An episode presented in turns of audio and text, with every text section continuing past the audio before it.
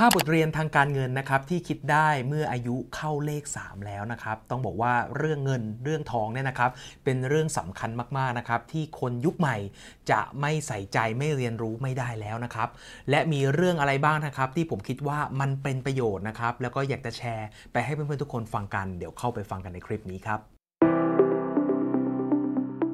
ก่อนจะเข้าไปรับชมนะครับ อย่าลืมกดไลค์นะครับ กด Subscribe และกดกระดิ่งแจ้งเตือนนะครับ เพื่อไม่ให้พลาดคอนเทนต์ความรู้การเงินการลงทุนที่จะมีออกมาเรื่อยๆนะครับ สวัสดีครับ ผมวินอิทธิศักดิ์นะครับ วันนี้ครับก็มานั่งคุยกันสบายๆนะครับ เกี่ยวกับ 5 ความรู้ทางการเงินนะครับที่ผมคิดได้เมื่ออายุถึงเลข 3 แล้วนะครับ จริงๆ ต้องบอกว่าผมเนี่ยศึกษาเรื่องการเงินมาหลายปีมากๆแล้วนะครับแล้วก็อยู่ในสนามการลงทุนลองผิดลองถูกมาเรื่อยๆนะครับจนมาถึงวันนี้เนี่ยผมรู้สึกว่าเฮ้ยมันมีชุดความรู้บางอย่างที่เป็นชุดความรู้ที่สำคัญมากๆ ซึ่งเมื่อก่อนเนี่ยเราอาจจะมองข้ามมันไป แต่พอวันนึงเราค่อย ๆเดินทาง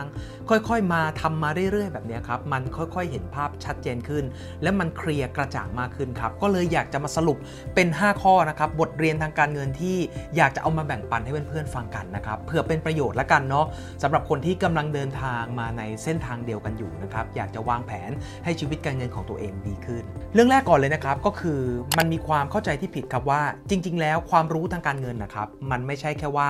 เราสามารถหารายได้ให้ได้มาก ๆ แล้วเราจะเป็นคนที่มีความรู้ทางการเงินนะครับ ไม่ใช่แบบนั้นอันนี้ข้อแรกเลยนะ คนส่วนมากเข้าใจผิดครับว่าเฮ้ยหารายได้ให้มากขึ้น แล้วชีวิตก็จะไม่มีปัญหาทางการเงินนะครับต้องบอกว่าเรื่องนี้ไม่ถูกร้อยเปอร์เซ็นต์นะครับคนเรานะครับถ้าอยากจะมีชีวิตการเงินที่ดี หรือว่าอยากจะเป็นคนที่มีความรู้ทางการเงินนะครับผมมองว่ามันจะแบ่งออกเป็น 4 ด้านหลักๆ ด้วยกันครับด้านแรกนะครับก็คือ part การหารายได้ครับแน่นอนครับคุณอยากมีชีวิตการเงินที่ดี แต่ถ้าคุณไม่มีทักษะการหารายได้ให้ได้มากพอ หรือทักษะการหารายได้เสริมอื่นๆ นอกจากงานประจำที่คุณทำเนี่ยผมว่ามันก็อาจจะไปถึงเป้าทางการเงินได้ยากนะครับ เพราะว่าเงินต้นมันไม่เยอะถูกไหมครับ แต่ทั้งนี้ทั้งนั้นครับแค่หารายได้ให้ได้มากมันไม่พอนะครับ เรื่องที่ 2 ที่ต้องมีนะครับก็คือเราต้องรู้จักบริหารค่าใช้จ่ายของเราด้วยครับผมว่ามันจะไม่มีประโยชน์เลยเลยนะครับ ต่อให้เราได้รายได้ประมาณ 5 0 0 0 0 6 0 0 0หรือแสนหนึ่งในแต่ละเดือน แต่ในทุกๆเดือนนะครับ เรากับมีรายจ่ายที่มันใกล้เคียงรายได้หรือซ้ำร้ายนะครับ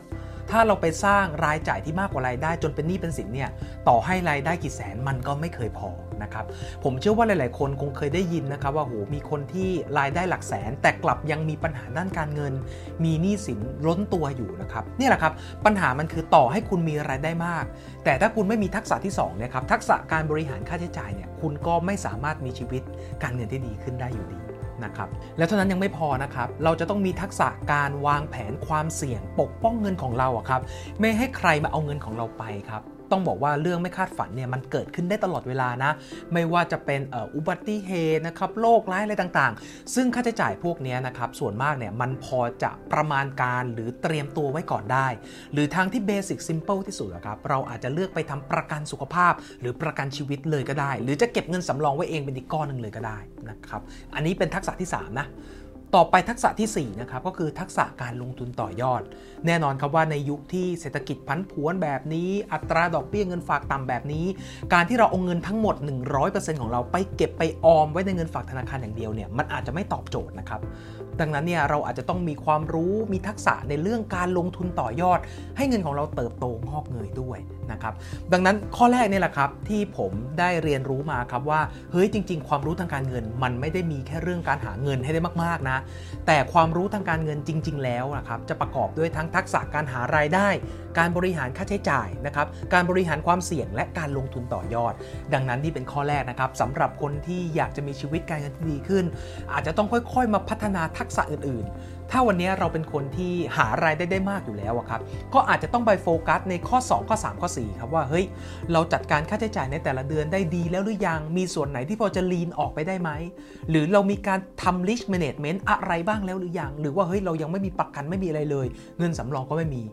หรือว่าเฮ้ยวันนี้เราไปลงทุนในสินทรัพย์ ที่ให้ผลตอบแทนแบบพอเหมาะพอสมกับตัวเราแล้วหรือยัง เรื่องที่2นะครับก็คือความรู้ทางการเงินเนี่ยเป็นทักษะที่ต้องฝึกฝน ไม่ใช่แค่ความความรู้ที่สามารถท่องจำแล้วก็จะเก่งจะเชี่ยวชาญกันได้นะครับต้องบอกว่าข้อนี้ครับผมใช้เวลาอยู่นานเลยนะ กว่าจะเข้าใจประโยคนี้อย่างลึกซึ้งนะครับเพราะว่าเมื่อก่อนนะครับในช่วงแรกๆ ที่เราเริ่มศึกษาเรื่องการเงินการลงทุนเนี่ยเราก็จะไปหาหนังสือนะครับไปเทคคอร์สสัมมนา หรือว่าไปหาความรู้ชุดความรู้ใหม่ ๆ เข้ามาในตัวเราเยอะครับ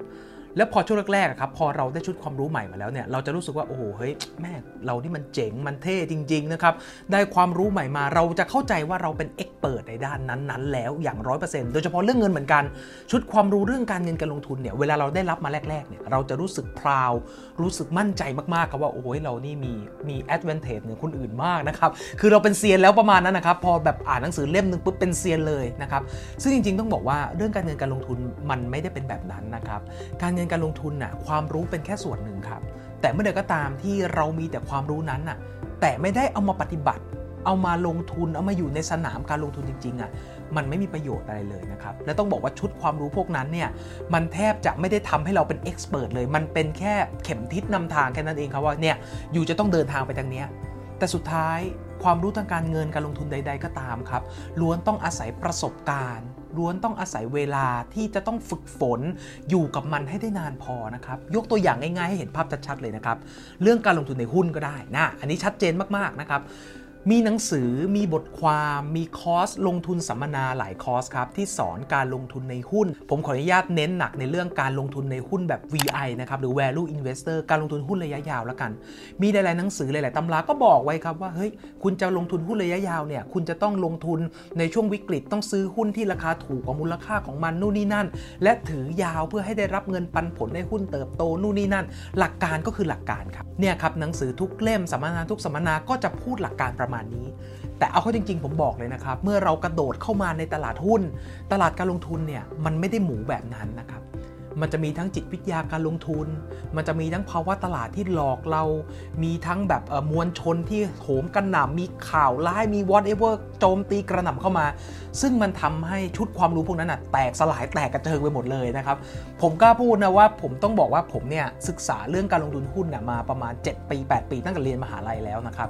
แต่เพิ่งจะมาจับหลัก พิ่งจะมาตั้งหลักตั้งฐานได้เนี่ยก็ในช่วงไม่กี่ปีนี้เองนะครับที่แบบเข้าใจแล้วว่าเราควรจะต้องเป็นนักลงทุนแบบไหน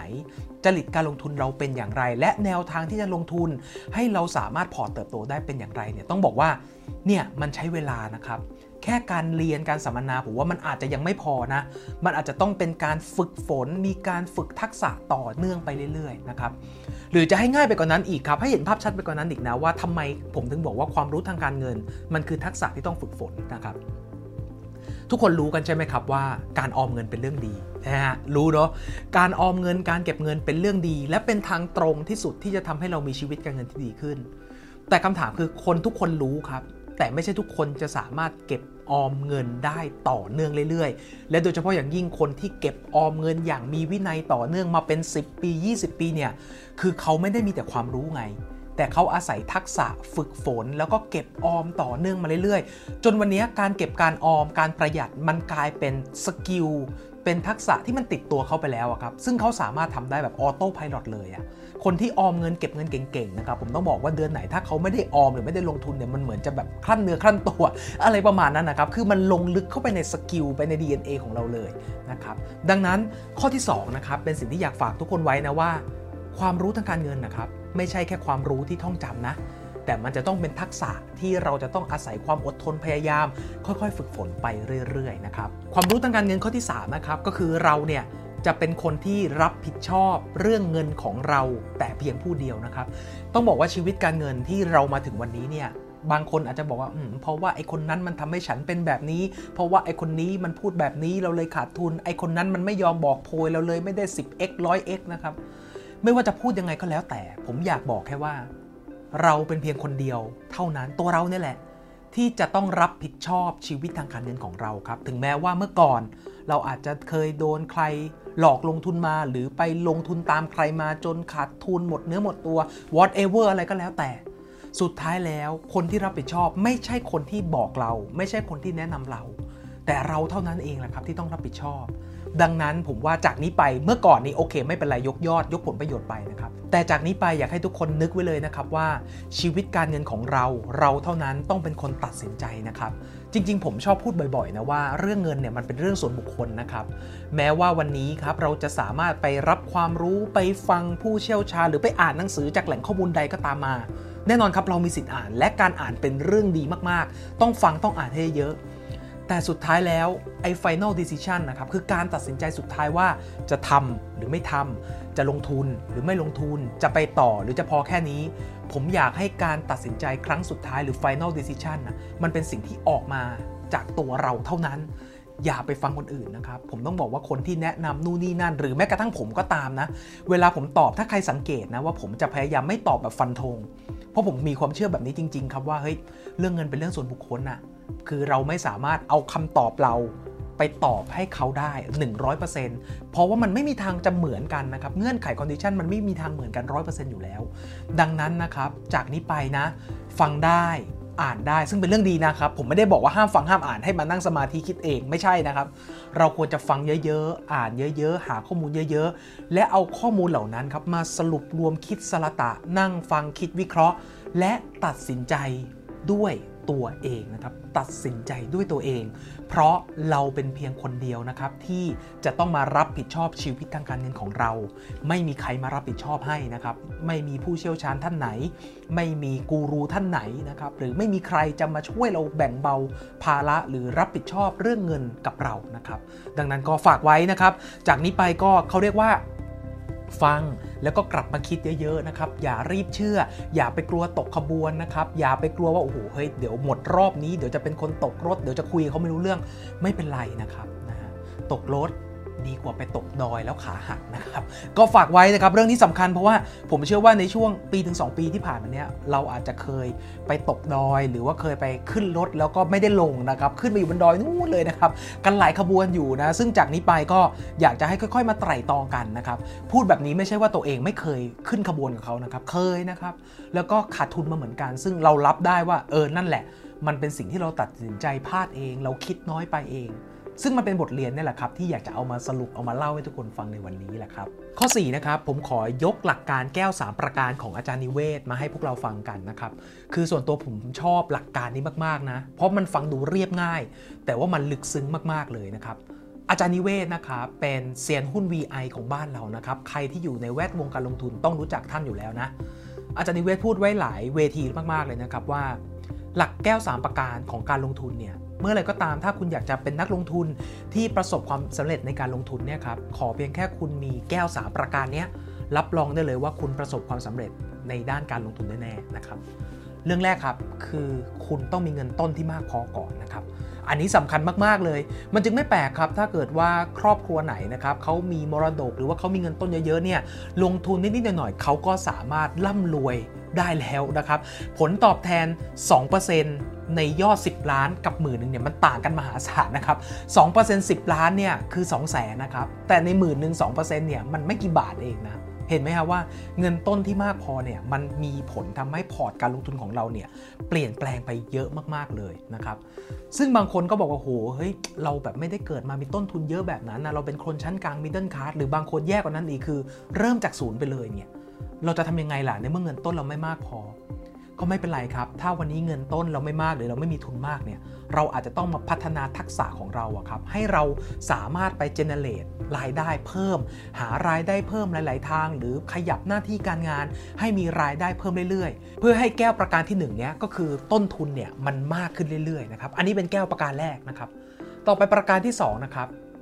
ก็คือเวลานะครับ ถ้าคุณอยากประสบความสำเร็จในการลงทุนนะครับ คุณต้องมีเวลาลงทุนที่นานพอนะครับ จริง ๆ หลักการนี้มันมาจากหลักการของดอกเบี้ยทบต้นนะครับ ก็คือเงินของเราเนี่ยจะค่อยๆเติบโตไปเรื่อยๆ ตามระยะเวลาที่เราลงทุนไปนะครับ ซึ่งตรงนี้ผมก็เคยทำคลิปเล่าให้ฟังแล้วแหละว่า หลักการนะครับของดอกเบี้ยทบต้นเนี่ยมันทำงานยังไงนะครับ ถ้าใครยังไม่เคยฟังก็แนะนำว่าให้กลับไปฟังคลิปนั้นได้นะครับ อาจารย์นิเวศบอกครับว่าเฮ้ยถ้าวันนี้เราเป็นคนรุ่นใหม่นะครับที่เป็น new jobber เพิ่งจบมาเนี่ยอยากให้เริ่มต้นลงทุนตั้งแต่อายุน้อยๆเลย ด้วยเงินไม่มากก็ได้นะ เพราะต่อให้วันนี้อะแก้วประการแรกเงินคุณไม่มากไม่เป็นไร แต่คุณมีแก้วประการที่ 2 ที่ใหญ่มากเลยอะก็คือคุณมีเวลาลงทุนนานอะ25-60เนี่ยระยะเวลาลงทุน 35 ปีนะครับคุณสามารถลงทุนให้เงินมันเติบโต เติบโต เติบโตได้เลยนะ วงเล็บว่าคุณต้องไปลงทุนในสินทรัพย์ที่มันถูกต้องด้วยนะครับเนาะดังนั้นนี่คือแก้วประการที่ 2 ครับว่า คุณประสบความสำเร็จในการลงทุนได้แน่นอน แต่ขอให้คุณมีระยะเวลาลงทุนที่นานพอนะครับและแก้วประการสุดท้ายครับคือข้อ3ครับคือ ลงทุนในสินทรัพย์ที่ให้ผลตอบแทนพอเหมาะพอสมนะครับ หรือลงทุนในสินทรัพย์ที่ให้ผลตอบแทนถูกต้องนะฮะมันจะไม่มีประโยชน์อะไรเลยครับ ถ้าเกิดว่าโอเค เรามีระยะเวลามากพอ เรามีเงินต้นเยอะแล้ว แต่เราไปลงทุนในสินทรัพย์ที่ผลตอบแทนไม่เยอะเช่น มีเวลาลงทุน 35 ปี แต่เอาเงินทั้งหมดไปฝากในเงินฝากหมดเลย ย้ำนะครับผมไม่ได้บอกว่าการฝากเงินผิด แต่การเอาเงินฝาก 100% ไปฝากหมดเลยอะ่ะโดยคาดหวังว่าอีก 30 ปีเงินมันจะโตเนี่ยมันเป็นวิธีที่ผิดนะครับอาจจะต้องมีการจัดสรรเงินบางส่วน ไปลงทุนในบางสินทรัพย์ครับ เช่น ไปลงทุนในตราสารหนี้ก็ได้ ไปลงทุนในหุ้นก็ได้ กองทุนรวมก็ได้ลีดก็ได้อินฟราสตรักเจอร์ก็ได้ หรือสินทรัพย์ทางเลือกอื่นๆก็ได้นะครับ เพื่อให้ดอกเบี้ยหรือว่าผลตอบแทนที่เราได้รับกลับมาเนี่ยมันค่อยๆ ทบทบทบให้เงินของเราเติบโตขึ้นเรื่อยๆนะครับดังนั้นเนี่ยเป็นชุดความรู้ที่ 3 ดังนั้นเนี่ยครับเป็นผมว่าเป็นชุดความรู้ที่สำคัญมากๆนะมันเป็นหลักการที่ซิมเพิลนะผมบอกเลย มันฟังเหมือนไม่มีอะไรนะ แต่ถ้าคุณยึดหลักการนี้ได้ว่าเฮ้ยวันนี้แก้วทั้ง 3 ประการของเราเนี่ยมันมีส่วนไหนที่พร่องไปบ้าง โอเคมันอาจจะมีอย่างหนึ่งแหละ ที่เราอาจจะควบคุมไม่ได้ก็คือเวลาถูกไหมครับ เพราะเวลาแต่ละคนเนี่ยมันจะมีทรัพยากรจำกัดกันเนาะนะครับดังนั้นเราก็ต้องไปควบคุมว่าเฮ้ยเงินต้นน้อยใช่ไหมก็ไปพัฒนาทักษะไปเติมเงินต้น เอาเงินมาเติมพอร์ตเติมพอร์ตเติมพอร์ตเรื่อยๆให้พอร์ตมันโต และไปเลือกลงทุนจัดการศึกษาหาสินทรัพย์ที่เรามีความรู้จักเข้าใจ และลงทุนต่อเนื่องให้เงินมันเติบโตขึ้นเรื่อยๆนะครับนี่แหละฮะเป็นความรู้การเงินเรื่องที่4นะครับที่อยากจะฝากไว้เป็นหลักการแก้วสามประการของอาจารย์นิเวศ และก็ 5 ข้อสุดท้ายนะครับไม่ว่าโลกการเงินการลงทุนจะหมุนไปเร็วขนาดไหนก็ตามนะครับ ผมยังเชื่อว่าความอดทน ความมีวินัย การไม่ยอมแพ้ ยังเป็นหัวใจสำคัญ สำหรับเรื่องการเงินการลงทุนอยู่นะครับ จริง ๆ มันไม่ผิดนะครับที่เดี๋ยวนี้หลาย ๆ คนอาจจะคาดหวังผลตอบแทนที่รวดเร็ว ต้องบอกว่าผมค่อนข้างจะเป็นคนคอนเซอร์เวทีฟนิดนึงนะนะครับ บางคนอาจจะคาดหวังผลตอบแทนที่รวดเร็วนะครับ 10x 100x ในระยะเวลา 1 2 3 ปีนะครับ หรืออาจจะมูนปื๊ดไปเลย ซึ่งข้อเท็จจริงคือมีบางคนทำได้ อันนี้เรื่องจริงนะครับ มีบางคนทำ 10x 100x 1000x ได้จริง ๆ แต่กลุ่มคนเหล่านั้นเป็นเพียงตัวเลข เพียงเล็กน้อยเท่านั้น เมื่อเทียบกับนักลงทุนทั้งหมดนะครับมันนี่เกมไม่เคยมีใครได้กำไรกันทั้ง 100%นะครับมีคนได้เงินต้องมีคนเสียเงินนะครับ อันนี้เป็นหลักการเลยนะ คือแค่อยากจะบอกไว้ครับว่า การที่เราอยากจะรวยเร็วไม่ผิดนะครับ แต่เราต้องมามองเรื่องความเสี่ยงและความเป็นไปได้ด้วยนะครับดังนั้นถ้าเกิดว่าใครรู้สึกว่าเฮ้ยเราอาจจะไม่สามารถมองตลาดขาด ไม่ได้มีอินไซต์ในการเข้าไปลงทุนล่วงหน้าก่อนอะไรขนาดนั้น ผมมองว่า การลงทุนแบบมีวินัย การมีระเบียบวินัยกับตัวเอง อดทน เก็บออมใช้จ่ายอย่างประหยัด และค่อยๆ ลงทุนต่อเนื่องเรื่อย ๆ เนี่ย ฟังดูมันอาจจะดูน่าเบื่อเนาะฟังดูเป็นวิธีที่อ๋อฟังแล้วก็เบื่อเหลือเกินนะครับ แต่หนทางเหล่านี้ครับมันเป็นทางตรงที่สั้นที่สุดแล้ว ที่จะพาเราไปสู่ชีวิตการเงินที่ดีนะครับ ไม่มีทางตรงไหนดีกว่านี้อีกแล้ว ฟังดูอาจจะดูโหดร้ายนะครับ แต่อยากบอกว่าทุกๆจังหวะ ทุกๆ ช่วงเวลาเนี่ยมันก็จะมีสินทรัพย์ใหม่ๆ ที่เป็นสินทรัพย์กระแส หรือสินทรัพย์ออนเทรนนะครับให้เราเข้าไปเล่นให้เราเข้าไปลงทุนอยู่เสมอนะครับซึ่งโอเคแหละเราก็สามารถเข้าไปลงทุนได้ตามจังหวะตามเทรนนั้นๆนะครับแต่จะมีปัญหาก็ต่อเมื่อนะครับ เราเข้าเข้าออกออกเข้าแบบไม่รู้ว่าเข้าไปทำไม ตอนออกก็เห็นเขาออกก็ออกด้วยนะครับ หรือเราไม่ได้มีหมุดยึดหลักลงทุนที่แบบเป็นของเราจริง ๆ นะครับ กลับไปข้อเมื่อกี้ที่ผมบอกนะว่า เรื่องการเงินการลงทุนเนี่ยเราเป็นคนเดียวที่ต้องรับผิดชอบ เรื่องการเงินการลงทุนของเรานะครับไม่มีใครมาร่วมรับผิดชอบกับเรานะพอเราเข้าเข้าออกออกเข้าตามเข้าออกตามเข้า หรือแบบไม่มีหมุดยึดกับการลงทุนอะไรเลยเนี่ย ในแต่ละปีที่ผ่านไปอะครับมันอาจจะดูเหมือนสนุกเนาะเหมือนชีวิตไปข้างหน้าดูเหมือนเฮ้ยปีนี้ฉันลงทุนธีเมติกธีม ปีนี้ฉันลงทุนคริปโตนะครับปีนี้ฉันไปลงทุน real estate ปีนี้ฉันไปเล่นหุ้นปั่นหุ้นเก่งกำไร ปีนี้ฉันไป forexปีนี้ฉันมาเก่งทอง ฟังดูอาจจะเหมือนว่าชีวิตกำลังก้าวไปข้างหน้านะครับแต่ว่าถ้ากลับมามองย้อนจริง ๆ แล้วเนี่ยเพอเพอเนี่ยมันเหมือนเรากำลังเล่นม้าหมุนอยู่ครับมันเหมือนไปข้างหน้าแต่สุดท้ายมันวนกลับมาที่เดิมอะคือผมไม่ได้บอกว่าการลงทุนใน สินทรัพย์ที่เป็นกระแสผิดนะครับ ผมก็ลงทุนนะ เพียงแต่ว่ามันจะผิดมากๆเลย ถ้าเราลงทุนโดยไม่มีหลักการอะไรเลยอะลงเพราะว่าเฮ้ยไอคนนี้มันบอกว่ามันลงแล้วมันรวยไปข้าพเจ้าไปด้วยไอคนนี้มันบอกว่ามันลงแล้วมันมูลเฮ้ยไปด้วย ขอติดปลายนวมไปด้วย การทำแบบนี้ผมส่วนตัวผมไม่เห็นด้วยนะครับแล้วก็ต้องบอกว่าส่วนตัวก็เคยไปเล่นขึ้นขบวนกับเขาเหมือนกัน ไม่เป็นไรนะฮะมันไม่แปลกเลยเพราะว่าสุดท้ายไอ้เรื่องพวกนี้มันเกิดขึ้นเพราะความโลภอยู่แล้วนะฮะ พอเราไปขึ้นขบวนสุดท้ายแล้ว ตอนที่เราเข้าไปอะเราเข้าเพราะมีคนบอกใช่ไหมครับ แต่ตอนที่เข้าอะ คือเขาเก็บกำไรกลับบ้านไปเรียบร้อยแล้วนะ แต่เราไปเข้าไปตอนปลายขบวนนะครับ สุดท้ายพอตอนออกผมบอกเลยนะว่า ส่วนมากออกกันไม่ทันหรอกครับนะฮะแล้วก็เจ็บเนื้อเจ็บตัวกันทั้งนั้น ดังนั้นแล้วนะครับผมว่าสุดท้ายไม่ว่าจะปีนี้หรือปีถัดไปนะครับ แม้ว่าจะมีสินทรัพย์การลงทุนอะไรใหม่ ๆ เข้ามาในตลาดนะครับ สุดท้ายแล้ว ความอดทน ความมีวินัย การลงทุนต่อเนื่องแบบไม่ยอมแพ้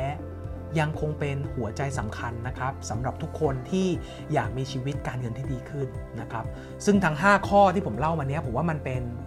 ความรู้ทางการเงินที่ผมอยากจะเอามาแชร์ละกันนะ เรียกว่าเอามาแชร์ในฐานะเพื่อนคุยกันละกันนะครับ ที่เราได้เดินทางมาจริง และเราก็ปรับใช้มาเรื่อยๆ จริงนะครับ ก็อยากจะฝากทุกคนไว้เนาะก็คิดว่าน่าจะเป็นประโยชน์มากๆนะครับสำหรับคนที่กำลัง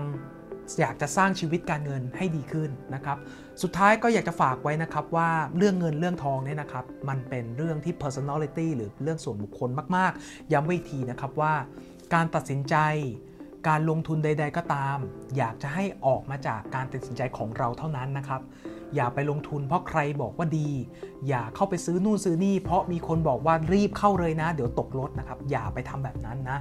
จะเข้าจะออกอยากให้ตัดสินใจจากตัวเราเองเท่านั้น ฟังได้อ่านได้ แต่ต้องกลับมาวิเคราะห์ แล้วก็ตัดสินใจด้วยตัวเองนะครับ เป็นกำลังใจให้ทุกคนนะครับที่อยากจะมีชีวิตการเงินที่ดีขึ้น แล้วก็ขออาสาละกันนะครับ เป็นเพื่อนร่วมทางที่จะเดินทางด้วยกันไปเรื่อยๆนะครับก็ถ้ามีความรู้เรื่องการเงินการลงทุนอะไรที่น่าสนใจเนี่ยครับก็จะมาสรุปนะครับเป็นคอนเทนต์ให้อีกเรื่อยๆละกันนะครับทั้ง YouTube Facebook แล้วก็ TikTok เลยนะครับขอบคุณมากๆนะครับที่ติดตามมาจนถึงช่วงท้ายคลิปวิดีโอนี้นะครับถ้าเกิดว่าใครฟังมาถึงตรงนี้แล้วชอบนะครับสามารถพิมพ์คำว่าชอบนะครับมาบอกเพื่อเป็นกำลังใจให้ผมได้เลยนะครับ หรือสามารถกดไลค์กดแชร์ เพื่อเป็นกำลังใจให้กันก็ได้นะครับ แล้วมาเจอกันใหม่คลิปหน้าครับ สวัสดีครับ